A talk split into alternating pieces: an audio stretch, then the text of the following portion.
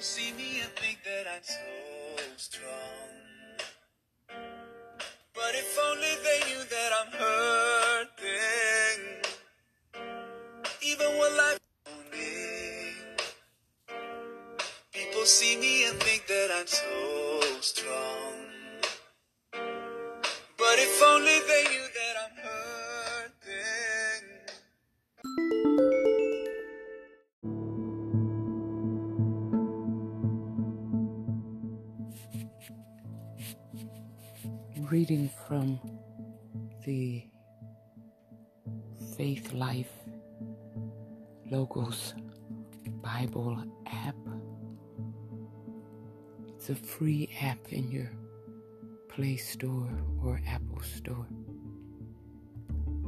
Faithlife puts out Logos Bible App, and many other reference resources.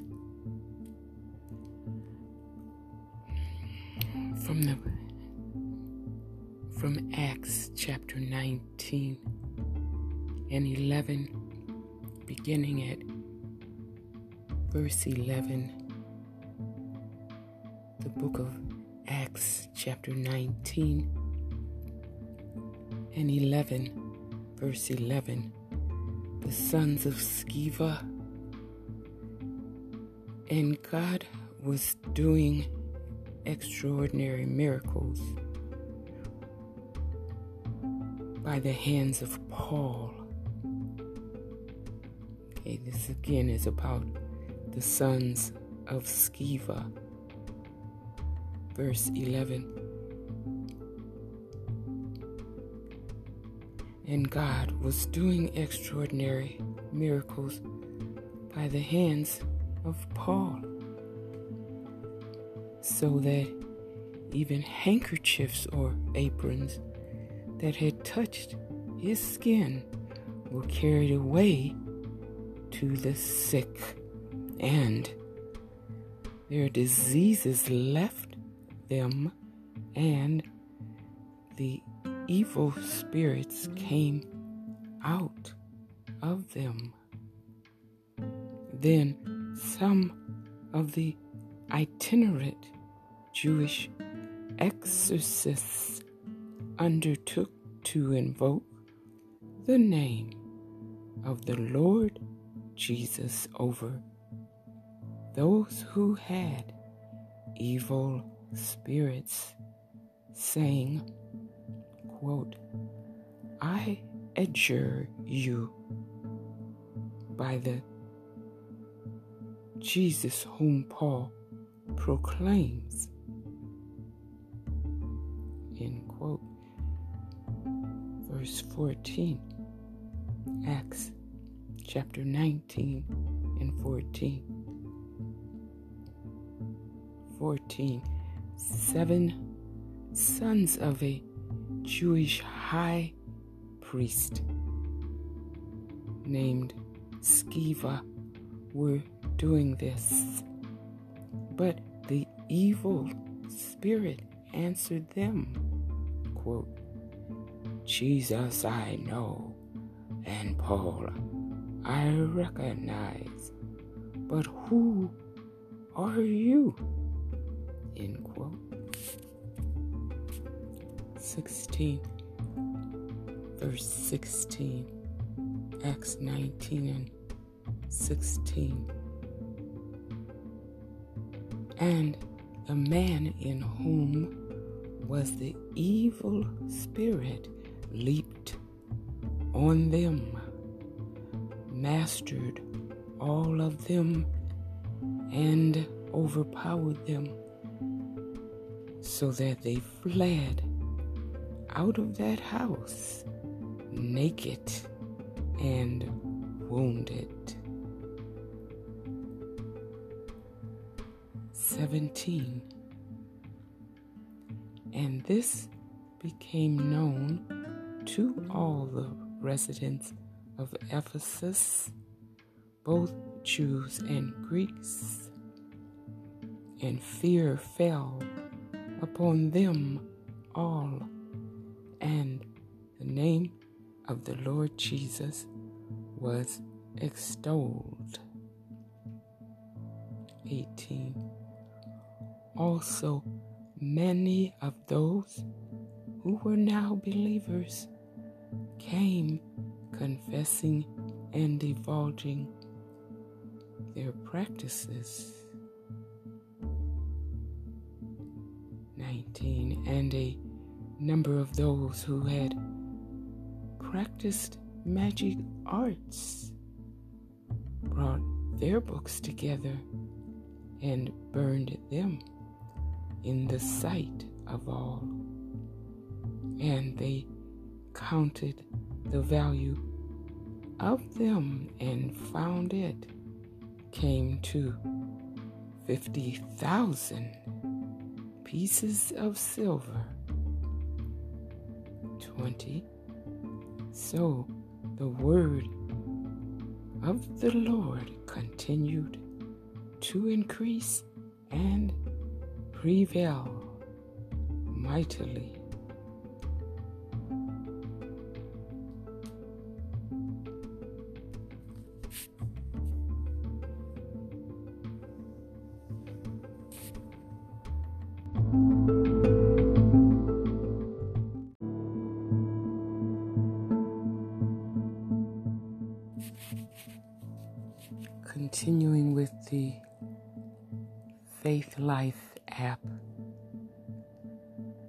Logos, L O G O S, Logos Bible app from the Faith Life, one word, Faith Life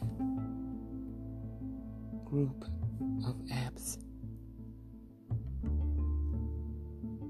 The notes for Acts 19, Acts chapter 19 and verse 13 says,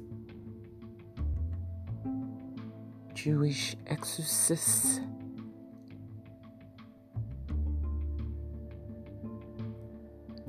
exorcising or driving out evil spirits seems to have been widely practiced by Jews in the first, first century AD.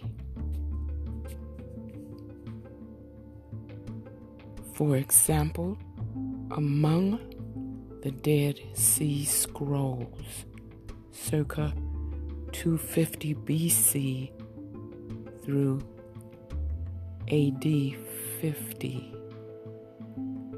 was discovered a work commonly called Aramaic exorcism that includes an incantation intended to remove evil spirits or demons. Against this practice, Paul Paul simply commanded demons in Jesus' name.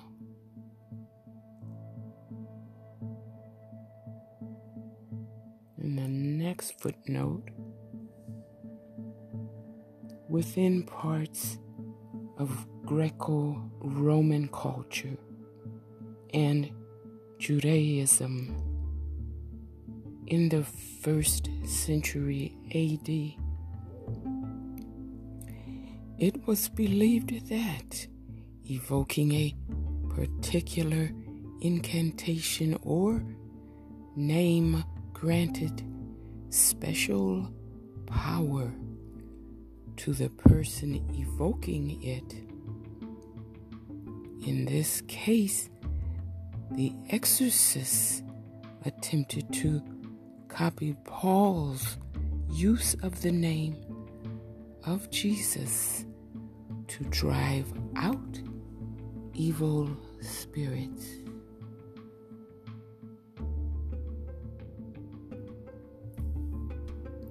Acts 19 and 14 in the footnotes. Sceva, S C E V A, Sceva, a Jewish chief priest. Excuse me. Sceva, a Jewish chief priest. The book of Acts is the only source to mention this person. Acts 19 and 15 footnotes. The man or the demon that possessed him demonstrates awareness of both Jesus and Paul. Even the evil spirit recognizes the unique authority of Jesus' name because the sons of Sceva were not servants of the true God. The evil spirit essentially proclaims that they are illegitimately using Jesus' name.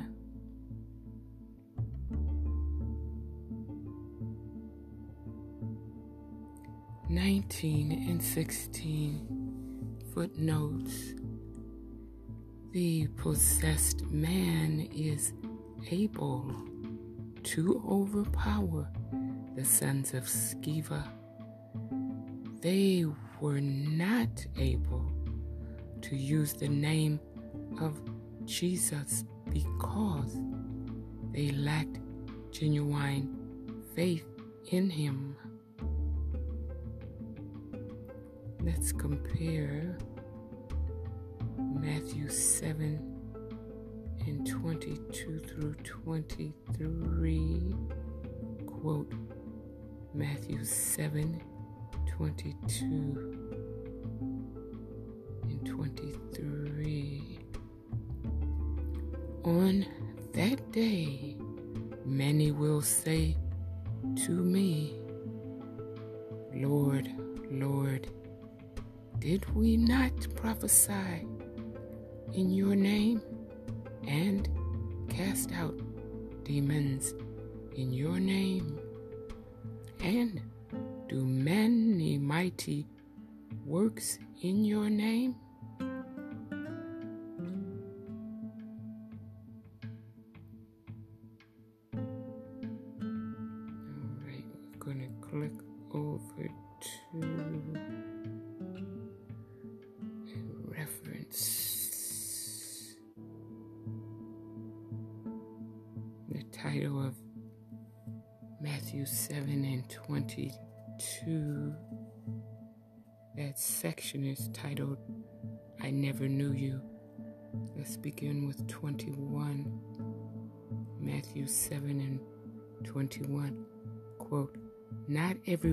Says to me, Lord, Lord, and these are red words of Jesus. Quote, Not everyone who says to me, Lord, Lord, will enter the kingdom of heaven, but the one who does the will of my Father who is in heaven.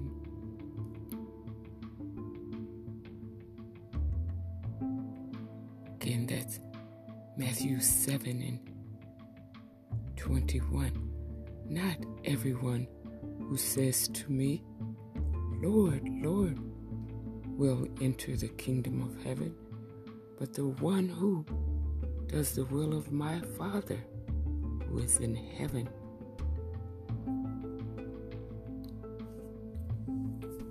Matthew 7 and 22, the red words of Jesus.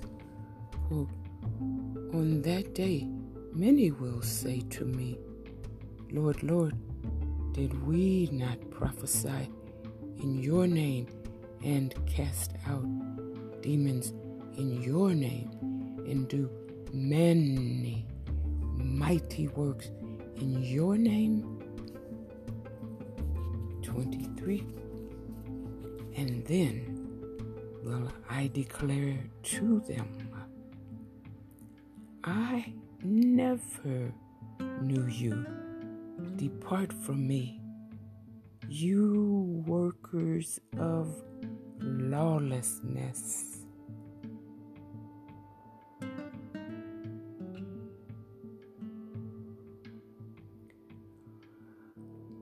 The next section of Matthew 7 and 24. The title is Build Your House. Build your house on the rock. Quote Everyone then who hears these words of mine and does them will be like a wise man who built his house on the rock. 25 And the rain fell, and the floods came, and the winds blew and beat on that house. But it did not fall because it had been founded on the rock. 26. And everyone who hears these words of mine and does not do them will be like a foolish man who built his house on the sand. 27. And the rain fell, and the floods came, and the winds blew and beat against that house, and it fell, and great was the fall of it.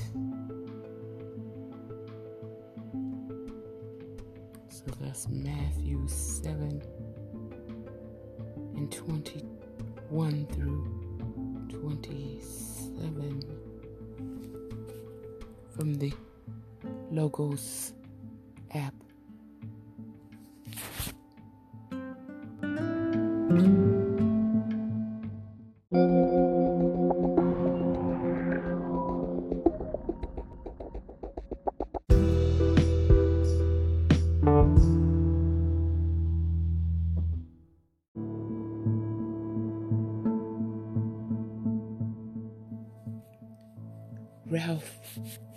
Waldo Emerson wrote,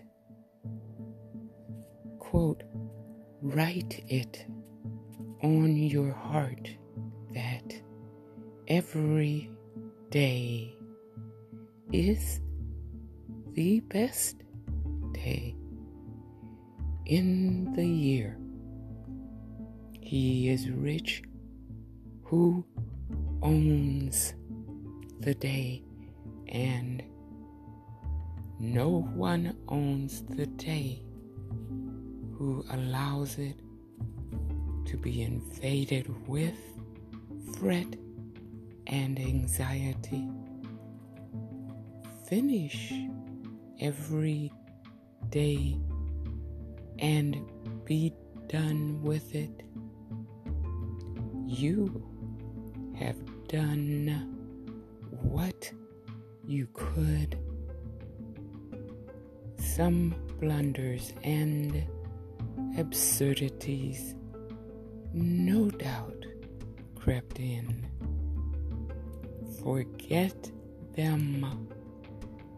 as soon as you can. Tomorrow is a new day. Begin it well and serenely with too high a spirit to be encumbered with your old nonsense. This new day is too dear with its hopes and invitations to waste a moment on the yesterdays. Ralph Waldo Emerson.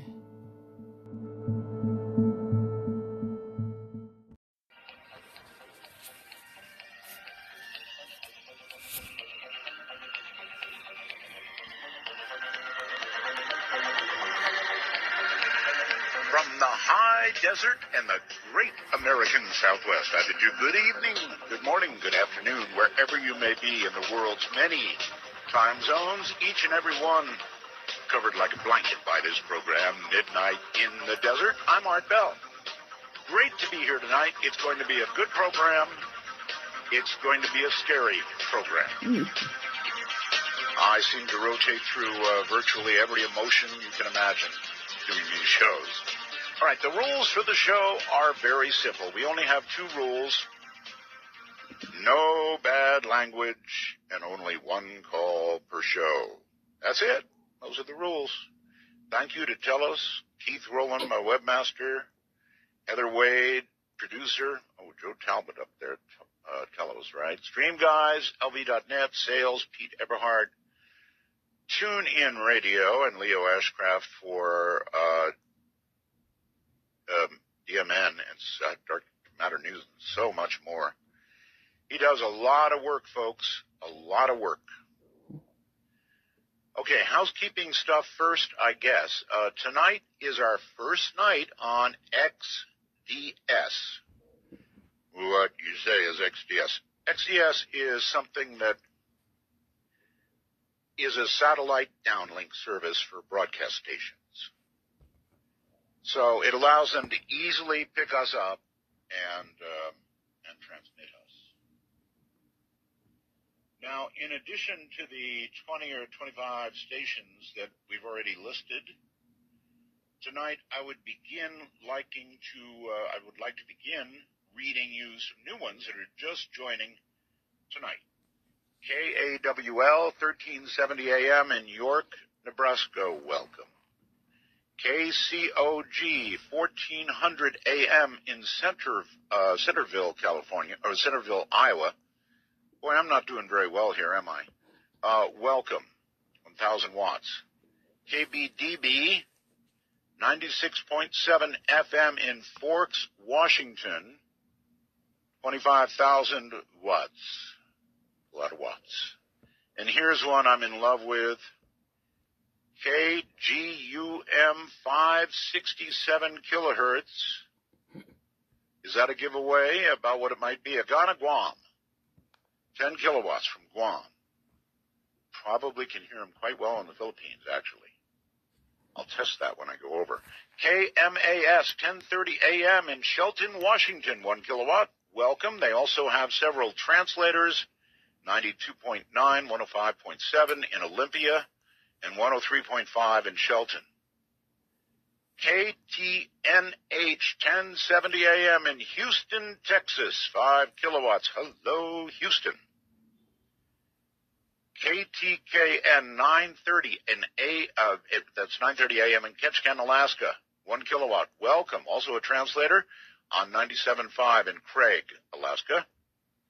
KVSF 101.5 FM in Pecos, New Mexico. I'm getting the rhythm now. WDLR 1550 in Delaware, Ohio. Welcome. WJML 1340 AM Lockport, New York, 1 kilowatt welcome. WQTT 1270 AM in Marysville, Ohio, 500 watts, welcome. KTOX 1340 AM Needles, California, welcome. Needles, cool. Just down the road, kind of. WLVL in Lockport, New York, 1 kilowatt, welcome. So that's what I'll read tonight. We'll kind of read these as we go along. Affiliates are coming in like crazy now, and if you want, um, uh, there'll be many more. If you want us on in your market, then call up your local station manager and uh, drive them crazy. All right, um, my UFO dream. This is nothing short of hilarious. I, I mentioned a dream one night I had on the air about a UFO, right? When was it? A couple weeks ago? Somebody went out and produced my dream in video, 3D animation video. It's at artbell.com. If you want something that's probably, you've got to see it. It's one of the funniest things you've ever seen. A dream put into 3D animation uh, I'm going to play the audio from it here, but trust me, it doesn't do justice. You you need to go to artbell.com and you need to see this. I about fell off the chair when Keith sent it to me earlier. Uh, here's the audio from it, but go see the video. the weirdest dream last night. I, I had a dream about a UFO. How often does that occur? I was in a bus, and I had a camera, right? And I was going out of my mind because there was this plain to see UFO up ahead in my dream.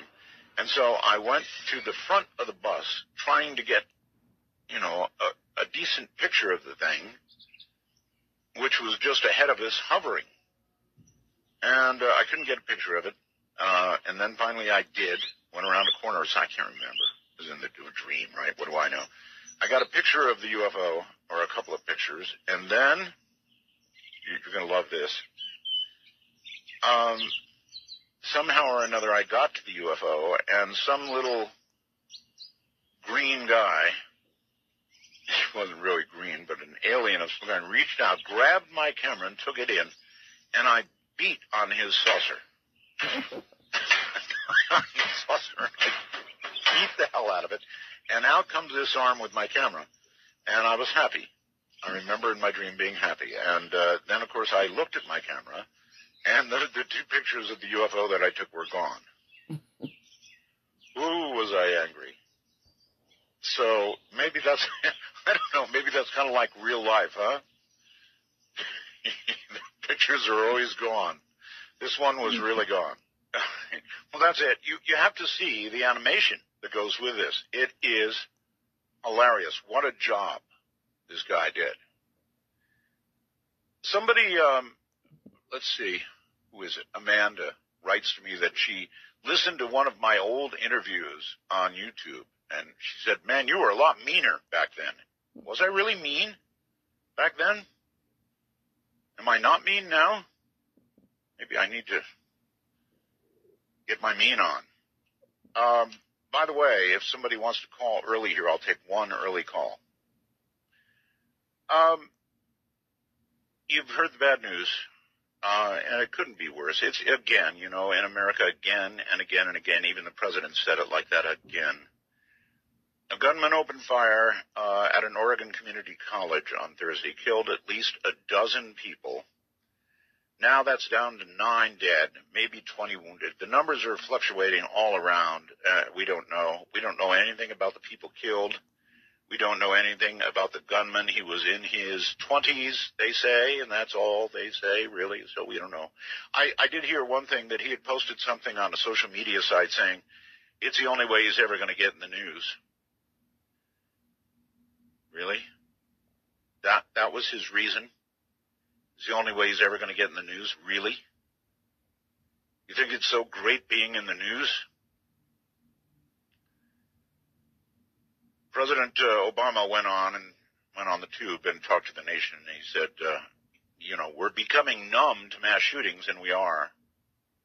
And naturally, he talked about gun control. We don't have uh, we don't have a gun problem in, in America. There are a lot of guns. We have a mental health problem in America. Uh, Ronald Reagan, uh, much to my distress because I loved the man, but he opened up the doors of the uh, mental health facilities and pretty much ejected everybody a long time ago, and it's never been the same since. And now we're in, I think we're in a, a worse situation now, mental health wise, and obviously, you know, the pe- people who lobby for guns, they're right. Uh, guns don't kill people. People do that. And they do it because they're mentally ill. I mean, how is it not mentally ill to kill a whole bunch of people in a college because it was the only way you were going to get on the news? You know, there had to be signs. There just had to be. Oh, okay. I see somebody's calling. Uh, so let me very quickly answer the phone and try to get get it on here. Um, okay, so line two, you're on the air. What the hell do you want? Oh, I'm sorry. I wanted to share a dream with you. Ah, well, no dreams tonight. I've I've got something really important to do. Get off my line. Sorry. Yeah, all right. Bye. Don't let it happen again. Is that what you mean? that was cruel. And if you're out there listening, I'm sorry. I can't be mean. Not really. I mean, I could be, but what would, what would be the point?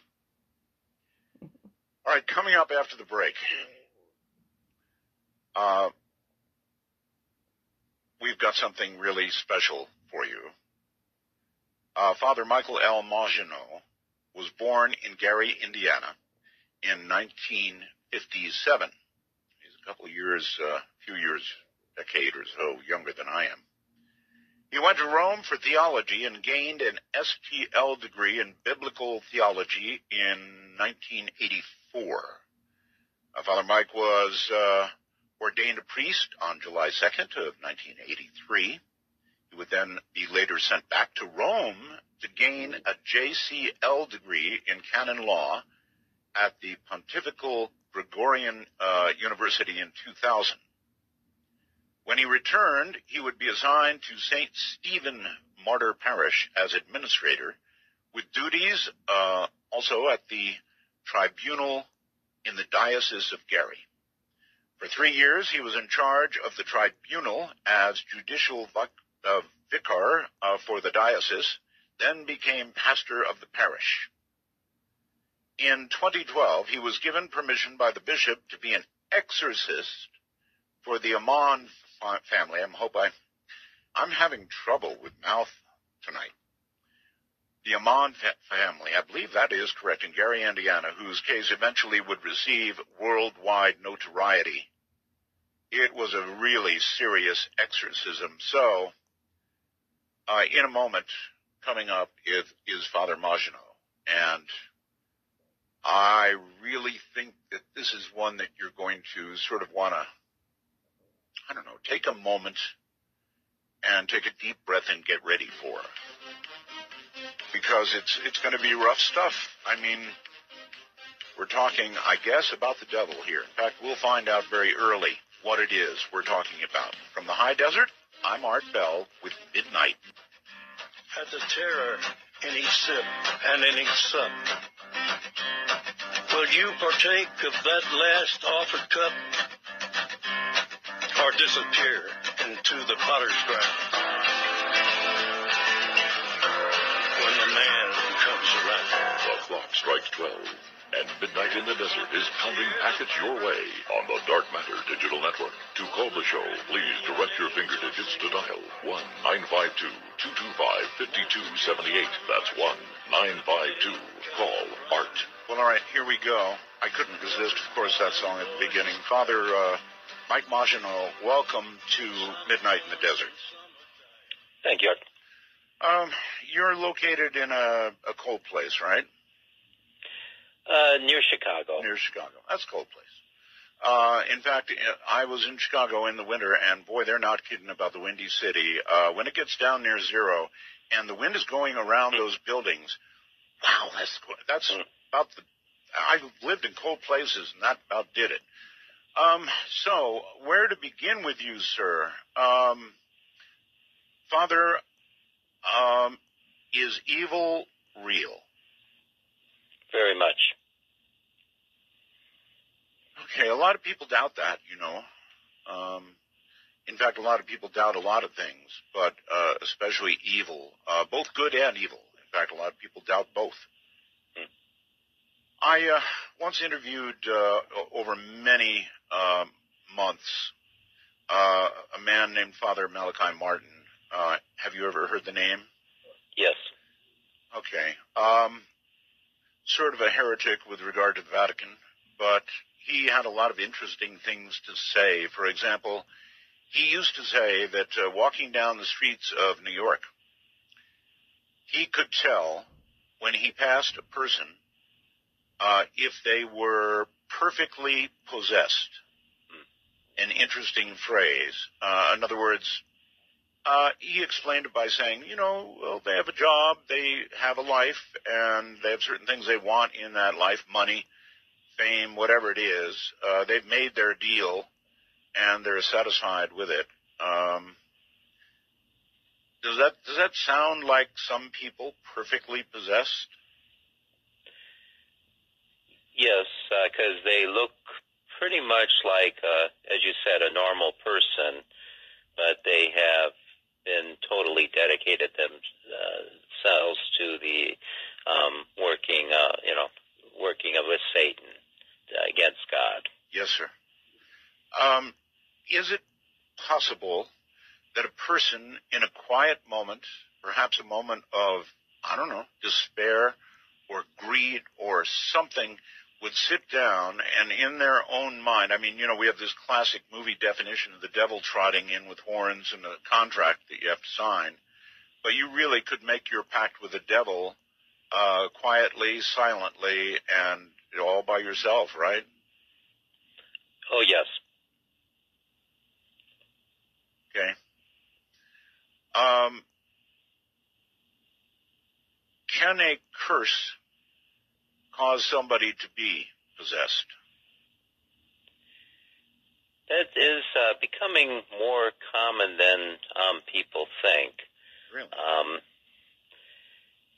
because a curse would be put on someone by one who would be perfectly possessed, willing, someone who has dedicated themselves uh, um, to working totally against God, working with Satan, Uh-huh. have, has invited him into their life, and uh, and it is um, in that relationship that uh, Satan, the, the devil, tries to get them to do more and more uh, of his work, which they are usually uh, most willing um, to go along with. Occasionally, there does come the time when they can go no farther.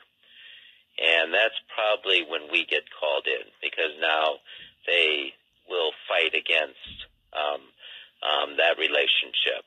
To, Okay, if, So if, if we consider, for example, somebody who's perfectly possessed, and I don't know, their, their deal with the devil was, I want to rise to the top of my business, and somebody gets in their way, uh, that perfectly possessed person could in effect put a curse against somebody in their way and, and have something bad happen to them. Yes, um, to do that, they would usually have to um, first develop a friendship with that person. It usually starts, they actually are trying to get them on board w- with themselves, with, with Satan. You know, so it is uh, um, maybe a mentoring or, or some sort of relationship that is developed as a, like a friendship. hmm But in the course of that, they also want to make sure that uh, that friendship is maintained, and so they want to get a personal object of that person, something very special to them, Wow. um, or else they could also give something to that person that that person would consider to be very special, and so that forges the bond um, between the person. So you have to establish that first. And then it's usually only when that person turns away from them, then that they use that object to uh, form a curse. And uh, and it's kind of to get them back to intimidate them, to scare them. Um, but usually it has the opposite effect. It drives them further, further away.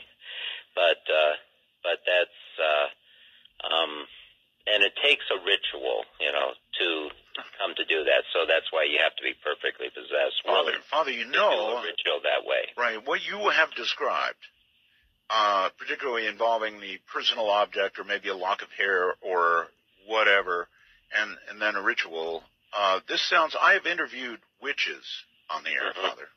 hmm Probably not to my credit, but I I do interview witches, and uh, frankly, that is exactly what they say uh, that they need to do their job of some kind of spiritual warfare. They call it.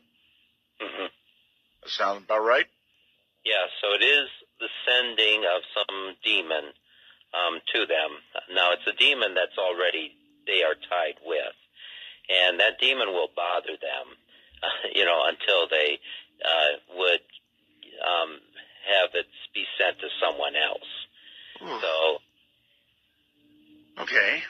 Um, we also have talked on this program the next thing, and that is generational curses. People claim that they have generations of their family that have had curses laid on them. This happens. It is effective. yeah, that would be like from mother to daughter. Usually, that's the usual way, mother or mother to son. Um, occasionally, father, you know, to child as well. But it seems um, tends to be women more pass that on um, Really? to to their children, and it is usually um, those that are involved in occult type of practices, you know, Santeria, voodoo, things like that. Um, would it be your view, Father, that um, people who toy around with things like Ouija boards are possibly calling forth things they're not going to be so happy uh, that come? Yeah, so that's the the second way of kind of inviting um, a demon into your life. Now they can never. There's the normal way that any um, devil demon um, comes to a person, and that's through the, what's normally allowed by God is temptation. Um, any demon could tempt you, and that's pretty much putting an uh, idea in your head. Um, they speak to us telepathically that way. So, so you get this strange idea in your head, um, and that any person um, is uh, open to that experience.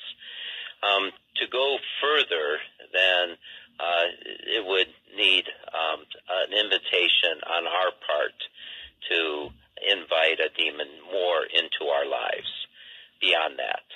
And so Ouija boards, tarot cards, uh, palm reading, um, fortune telling, um, those kind of occult practices, seances, um, they are ways to open up our, our lives to having a demon to have further control in it. Now, a lot of times, curiosity is the first thing that kind of gets people to um, go into that. And probably the best thing to happen to a person would be they get scared of that and never touch it again. Right. But uh, but they, the, the the demon working that doesn't really want that um, experience. They want to intrigue us and entice us, and you know encourage us to go further and further with them. So so, but it does have. That's kind of the risk they take. You know, when they kind of see something happening, either the person will get scared and stop it, or get intrigued and get more involved in it. And so um, that's where um, it starts to begin. We open the door um, to them in our lives.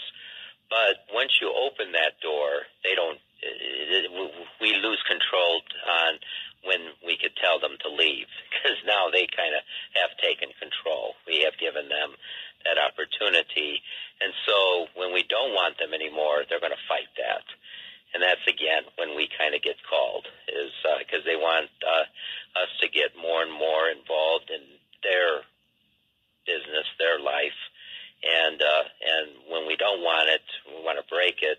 then they're they're going to go from kind of a friendship uh, type of thing to an attack uh, and and turn on us to intimidate us to to so they're they'll go from enticement to fear.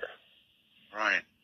Um, Father, have you ever, uh, in how, how long have you been a priest now? How many years? Uh, 32 years. 32 years. In that time, have you ever had weak moments in your own faith, or have you felt your faith challenged? Um, That's a hard question. You could say, I'd rather not answer that. yeah, um, I mean, there are always challenges, but I, I don't think anything that was really. Uh, I guess the, the, probably the biggest time would have been when I did lead the seminary. Um, there was uh, uh, I had a girlfriend, and so I, I left the seminary my uh, sophomore year in um, uh, college, and uh, and so I had to deal with with that and uh, but I did come, you know, and uh, ended up seeing that no, I was called to be a priest, and and came back. But that was a difficult time. Boy, that must have been rough. Uh, indeed, very rough. Um, and I, you know, it was sort of an impertinent question. I probably shouldn't have asked, but uh, as we go on tonight, it, it may be that uh, people will understand the reason for it. I, I think you've also had uh, opportunities to see your faith strengthened enormously, and, and we'll talk about that. We've got a, the long break we talked about is here, and then we'll come back and really get going. Father, stand by. Father Michael Maginot is my guest. He did uh, he did an exorcism that was nationwide.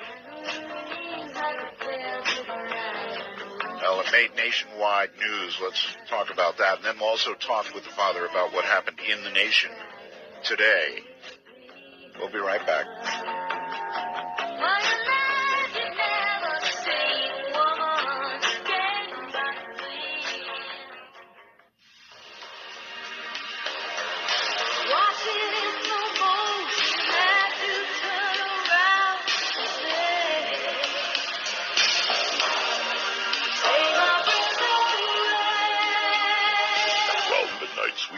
Across America, you found an oasis for the mind. To call Midnight in the Desert, please dial 1-952-CALL ART. That's 1-952-225-5278. Well, all right. Uh, this is going to be quite a program. Uh, Fa- Father Maginot did a an exorcism that made nationwide, maybe worldwide news, and you're going to hear about it. It's a very serious one with witnesses uh, before, and it's it's really complicated and amazing what he did. And the reason I asked him about his faith was, uh, without going into the details of the exorcism yet, we'll get to that. It just seems to me that coming face to face with um, whatever it is you came to face to face with, the devil or a demon, that would be actually a faith affirming moment. Would that be right, Father? Oh yes, def- definitely. Because uh, dealing with a demon, they have an, an intelligence that is far superior to ours and very manipulative, and and uh, and so we do have to have it based on a faith in God, who is more powerful, or else we would come to think that without that, that what we are facing is the most powerful thing we ever seen, Yes. and and uh, so, um, but knowing that God is more powerful, um, it, it is that protection that uh, enables us to uh, carry out that. I mean, if anybody ever doubted God, uh, certainly coming face to face with the demon or with the devil, that that would do the trick, seems to me. Anyway, um, before we move on, Father, today something awful happened again up in Oregon at a community college, and uh, a guy went in with a rifle of some kind and shot apparently nine dead, maybe 20 wounded. Um, and our president came on and talked to the nation about it and you could see that our president was very dejected and it is i completely understand it is so mystifying to me and so many others when this sort of thing happens and again and again and again and again Mm. and it's almost like something. I mean, there was a quote on social media, Father, that said the guy said something like, "It's the only way I'll ever get in the news." Mhm. Yeah. Hmm. And and so the other thing Father Malachi Martin said is that uh, possession uh, is up hundreds of percent in New York City and nationwide. Uh, he thought as well, and you know, I'm not sure where else we go for an explanation. I'm I'm not the gun lobby, but Father, it's not the guns. It's people's decisions to use them that's going on here. It's mental health. It's or maybe or maybe it's what we're talking about. What do you think? Yeah, I, the, devil does have uh, all kinds of tools um, that get us into his world, which is hatred of mankind. And uh, um, now, now, my particular case, an exorcism, which is a ritual, pretty much only works against evils that were ritualized in. You know, as we were talking about curses and Ouija boards and Yes. playing with the occult and things like that. That's right. But he also has many other t- tools that are more, say, normal. Um, but exorcism wouldn't work on that. But they do take possession of the person um, from beginning with uh, different addictions like alcohol, gambling, uh, sex addiction, um, also video games, uh, and uh, um, and the and and those types of things uh, also kind of take possession of the person slowly but surely. Um, and they start out perhaps maybe as good things. They, they, there's, you know, whenever anything is done in moderation, um, it, it's a good or or the purpose that um, was designed by God, uh, because you know God does give us good things, or we or enable us to create good things to to kind of um, let loose the endorphins uh, that He created in us to help us to get that little oomph so that we could do difficult things that are responsibilities.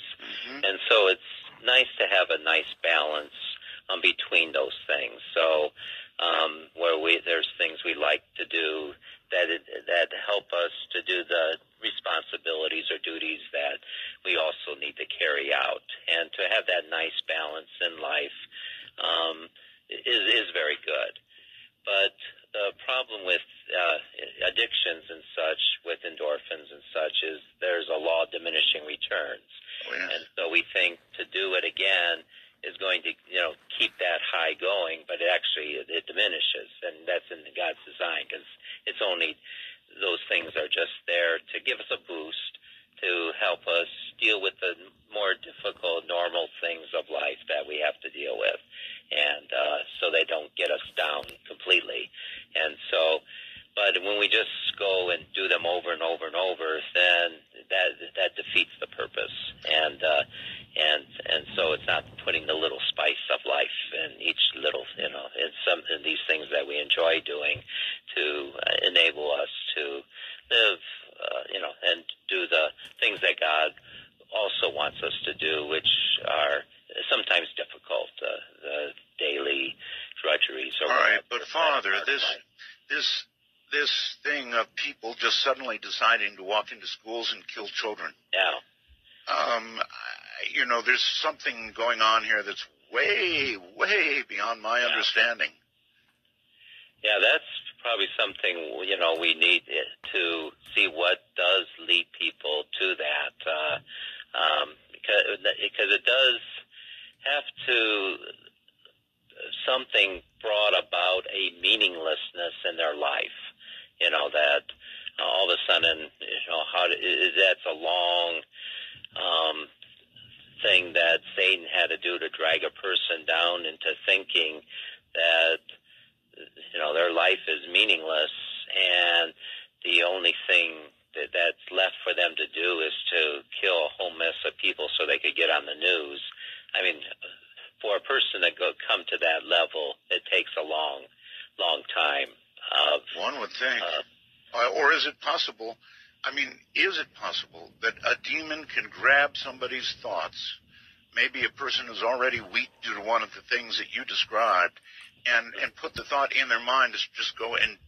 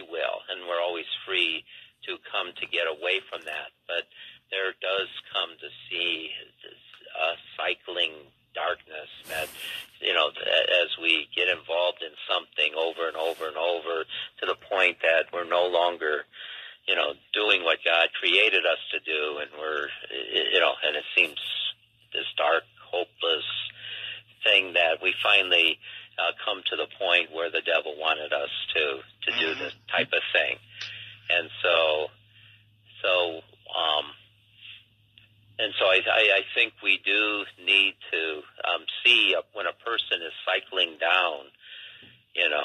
All right, guys, there's my point. Get them out of that. Yeah, why doesn't why doesn't somebody see this cycling? You know, either parents Yeah. or friends or Yeah, fellow students or my gosh, somebody yeah, has got to be seeing this go on. If if you Mhm. say it's a process, the long process you talk about, uh, I don't know. I, there's no answers that make any sense to me. To what end, Father, uh, do demons possess the living? In other words, what is the point to the demon? Why why are they are they jealous? Do they want to be have physical bodies uh, or feel they have a physical body or what? Why? It probably goes all the way back um, to the very beginning, because uh, a demon is a fallen angel, and uh, in the very beginning, um, um, the Book of Genesis doesn't really speak about the creation of angels, but we kind of have a hint of it in the, the first verse that in the beginning, um, when God created heaven and the earth, there, there was a this formless void. There was this chaos, and it, it's before the visible universe was created with, with the light, and so um, so there was the creation of the invisible universe of the spirits created in God's image and likeness, um, but they didn't really have anything to do. So so it's kind of chaotic. They they're free will, but uh, you know they're kind of just bumping in, they have nothing to do, kind of Right. bumping into each other. So Right. it's kind of a chaotic mess. And so God now will create the visible universe. And so he created light, and the first person who carried out um, the light is Lucifer, who means light bearer. And so he was the highest, the first creature given a job um, to take care of the light, to bear it.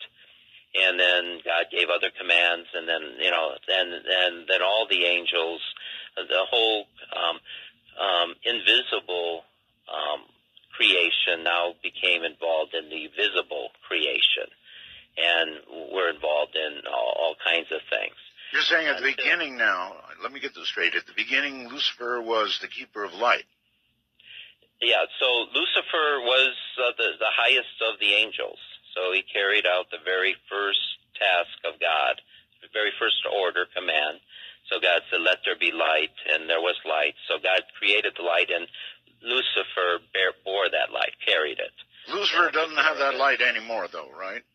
No, now he um, um, considered himself to be. He knew he was the greatest. He was the first asked by God, and so so he had had that idea that he's the greatest. Then when God created, and then there was now everything went from good to very good with the creation of man in His image and likeness. Um, he then, um, when God rested, he then and creation was uh, complete. Um, he then gave uh, Lucifer the second command, and he um, wanted him to now take care of man, to be his guardian angel, to be the guardian angel of Adam. Really? Now that was very insulting to him because he felt he was the greatest of creatures, and man was kind of the, uh, you know, uh, even though he was created in God's image and likeness, and there was also one thing that Lucifer's a little bit jealous of too, was that man was given the um, command to be fruitful and multiply. He could reproduce like all the other living things of God's creation can reproduce.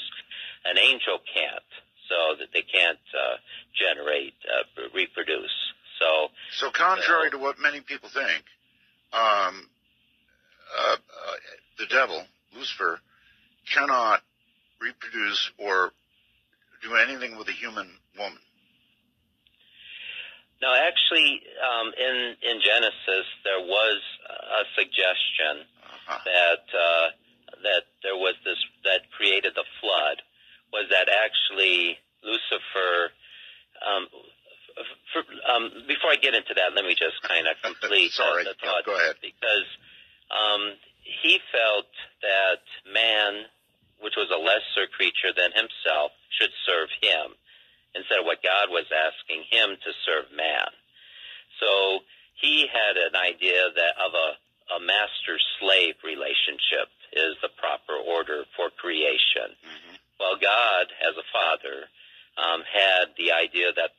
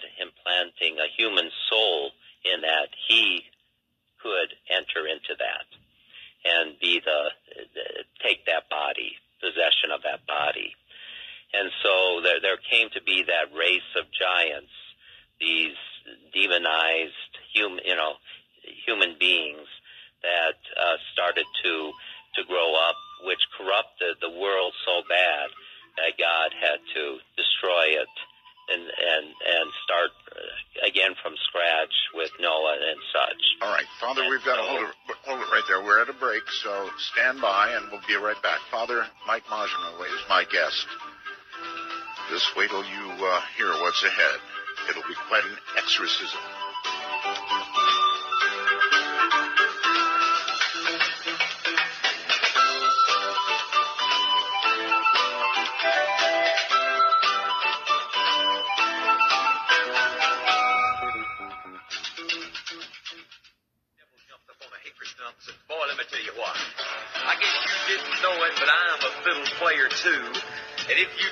Take a dare, I'll make a bet with you. Now you play pretty good fiddle, boy, but give the devil his due. I bet a fiddle of gold against your soul, 'cause I think I'm better than you. Coming to you at the speed of light in the darkness. This is Midnight in the Desert with Art Bell. Now, here's Art. Father Michael Maginot is our guest, and we're about to talk about an exorcism that he did. Uh, but a little background, and uh, I think we're almost done with that. There is there is one thing though that bothers me. Uh, the father said that um, Lucifer uh, kept the light, and I had somebody on this program that talked about UFOs uh, named John Lear. And I guess it'll bother me until the day I die, but John Lear said, Art, when you die, um, you're going to see the light and there's going to be darkness and you're going to have a choice to make. And he said, don't go to the light. It's a trick. That's bothered me ever since I heard it, Father. When you die, no, no. Actually, you want to go to the light, which is uh, t- toward God. Long as Lucifer doesn't have it anymore. No, no, no. Good. He lost that. He, Yeah, that's good. yeah, yeah. All right. All right. Uh, let's move on. I mean, here you are a priest, and you get a call apparently from, is it the Amon's family? Is that correct? Amen. Amon's. Okay, Amon's family. That's a long A. Okay. Amon's family, and uh, they wanted your help. And why did they want your help? What was going on? Yeah, I kind of got involved in all this by accident. Um, I, there, I uh, cover for the Catholic priest chaplain who works in the two Methodist hospitals uh, in our area, one in Gary, one in Merrillville, next door. And uh, his days off are uh, Friday and Saturday. And so um, I so I usually get called in if, for emergencies. Right. And uh, and so on the Friday, April 12, uh, 20th, uh, 2012, I was doing what I normally do on uh, Friday morning is my Bible study class. And uh, I got the call from the Methodist Hospital in Gary um, from the chaplain who uh, asked me to come over to do an exorcism. And I said, uh, um, why's that? And he mentioned that uh, this uh, nine-year-old boy was seen by uh, several professional staff people um, walking up the wall backwards and flipping over his grandmother, and they ran out of the room, and they got the security to look in that. The security then called the police. They called the chaplain. Would, Uh, would you mind rolling over that again? Uh, You said that he was walking up a wall backward. Backwards, yeah.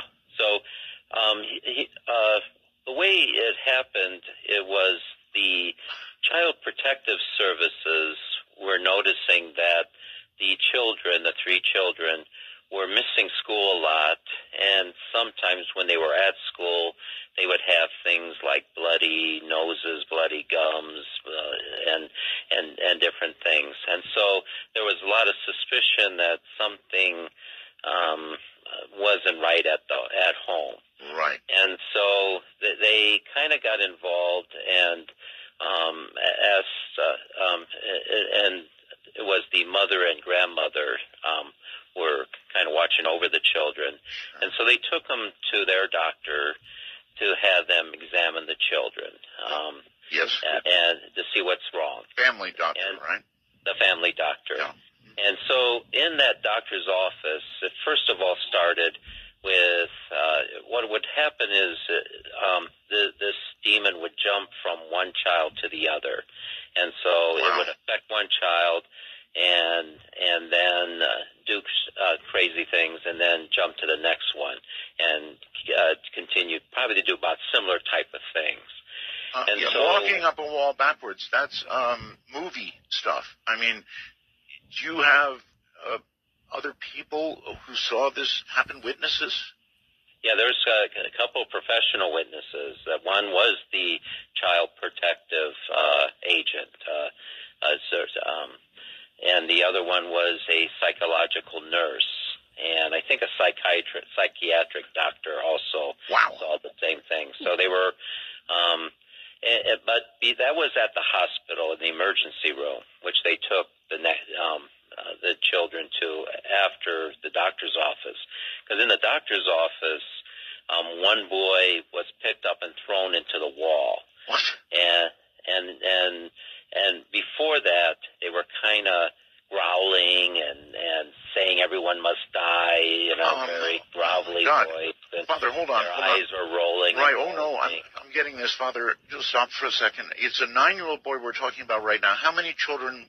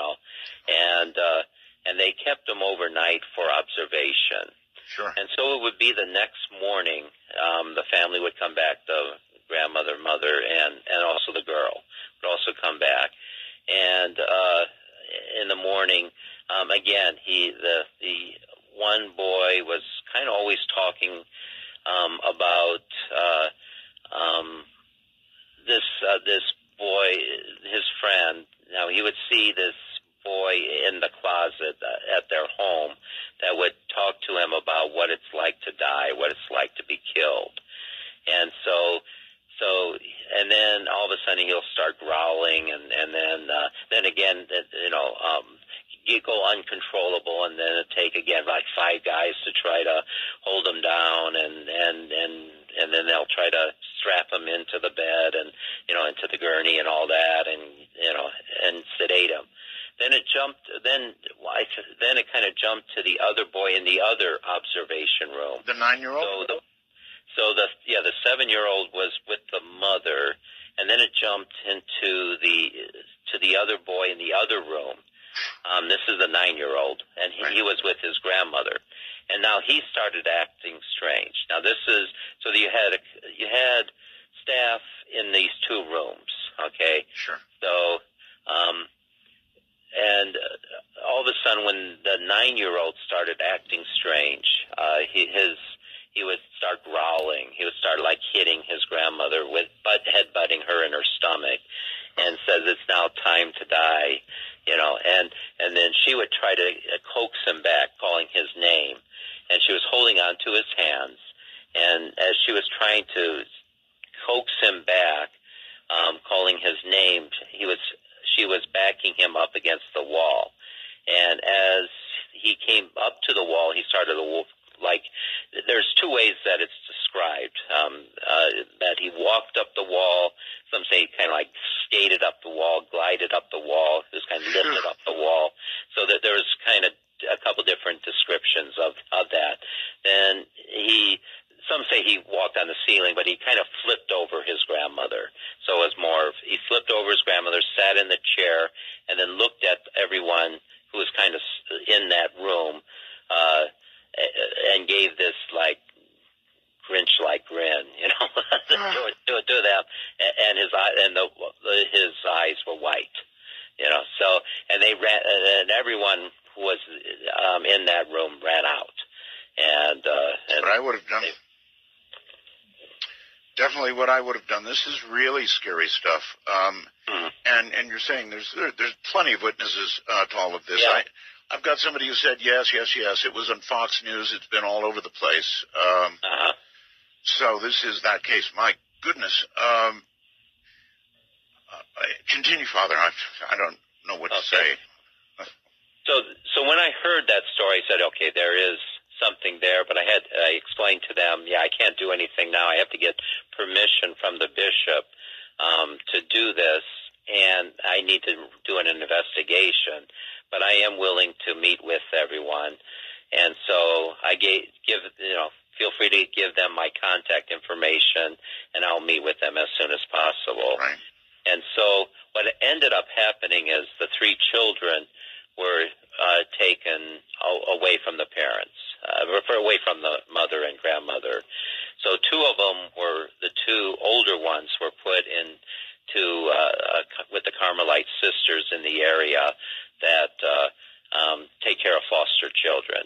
Right. But the seven-year-old who you know it took like five guys to hold down, and Yes. and uh, who was talking about you know what it's like to die and and such, and seeing seeing the boy in the closet in the closet at his home and such.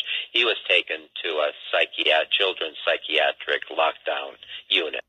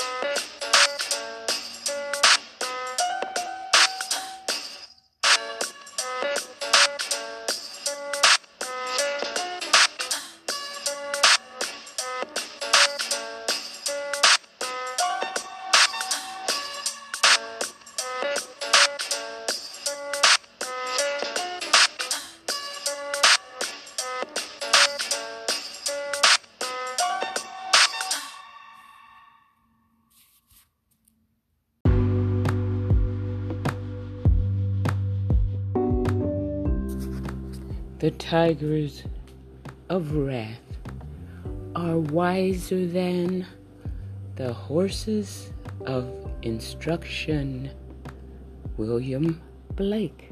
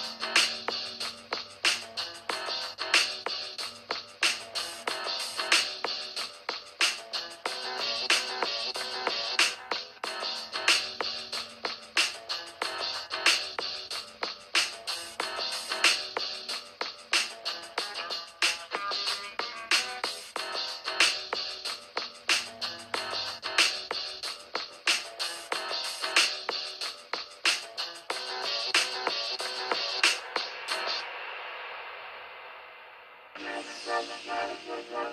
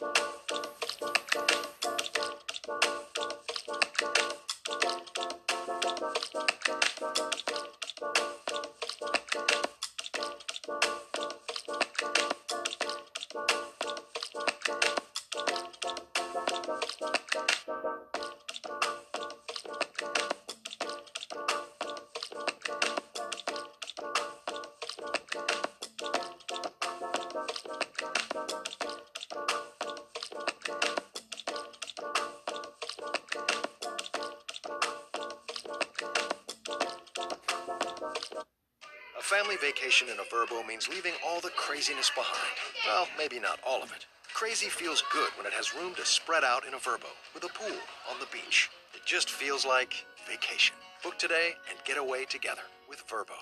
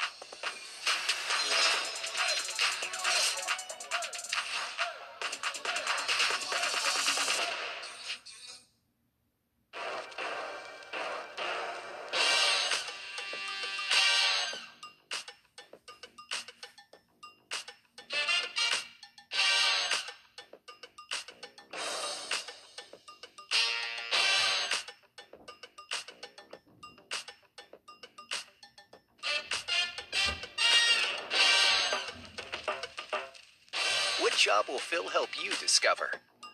Find out at ziprecruiter.com.